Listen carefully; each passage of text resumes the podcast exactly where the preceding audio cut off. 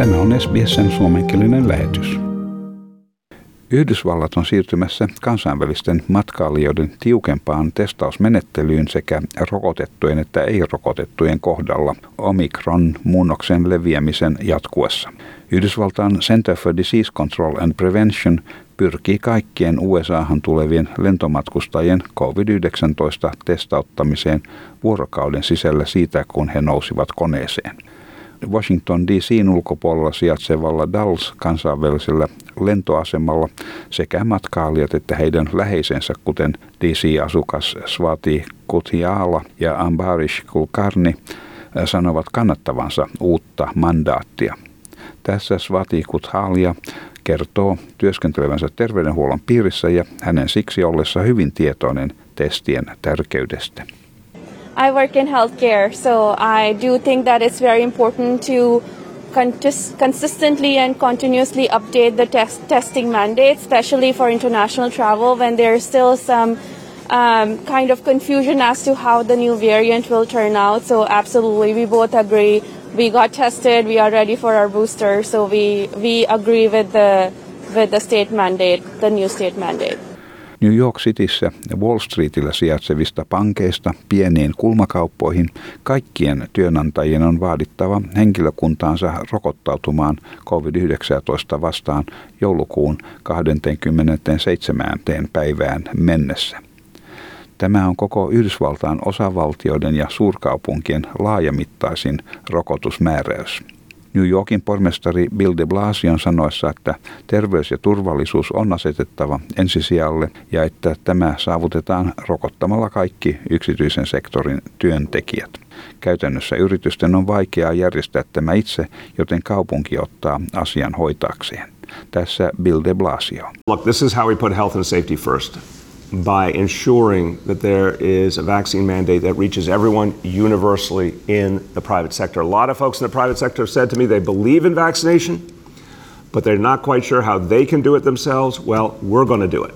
Uh, we're going to do this so that every employer is on a level playing field.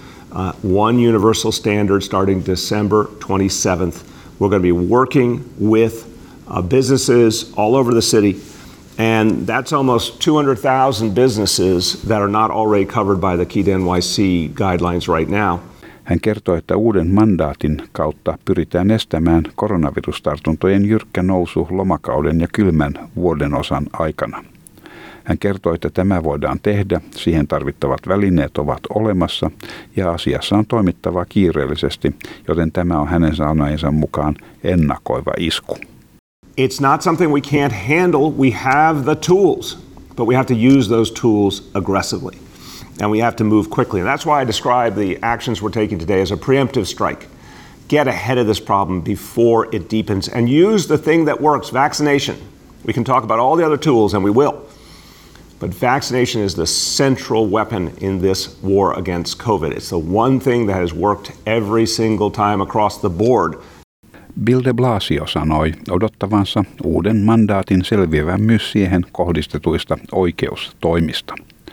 Mark Jaff on äh, laajemman New Yorkin kauppakamarin puheenjohtaja, minkä jäsenenä on noin 30 000 vaihtelevan kokoista yritystä.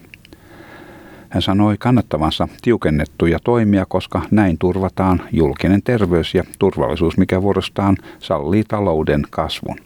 Myös kaupunkiin saapuvat turistit voivat tuntea olonsa turvalliseksi. This is for the health and public safety to keep the economy growing, to keep tourists feeling safe when they come here. We don't want to be a headline.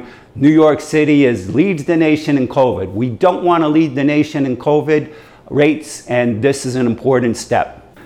New Yorkissa todetaan keskimäärin hieman alle 2000 uutta tapausta päivittäin, mikä edustaa merkittävää nousua marraskuun alusta, jolloin vastaava tilasto oli noin 820 tapausta päivässä. Ja sitten Britannia, missä pääministeri Boris Johnson sanoo, että hänen johtamansa hallitus ei aio muuttaa koronavirusohjeita ennen kuin nähdään hänen sanoensa mukaan, miten vaarallinen omikron-muunnos todellisuudessa on.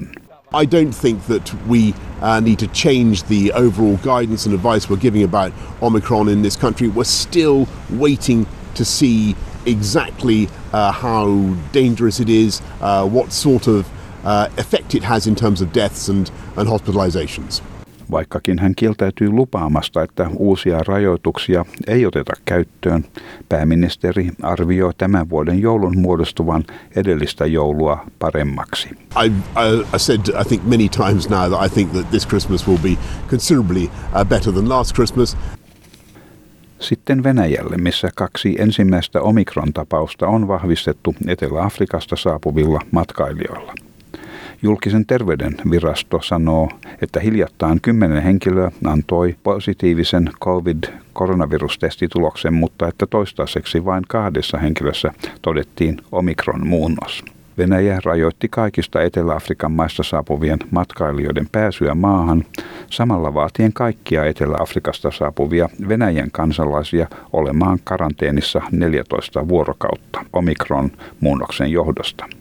Etelä-Afrikan presidentti Cyril Ramaphosa sanoo olevansa hyvin pettynyt monen maan suhtautumisesta koronavirukseen. I have personally really been disappointed in the approach that the rich countries have taken on the issue of vaccines.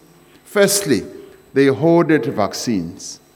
They ordered more vaccines than their populations required.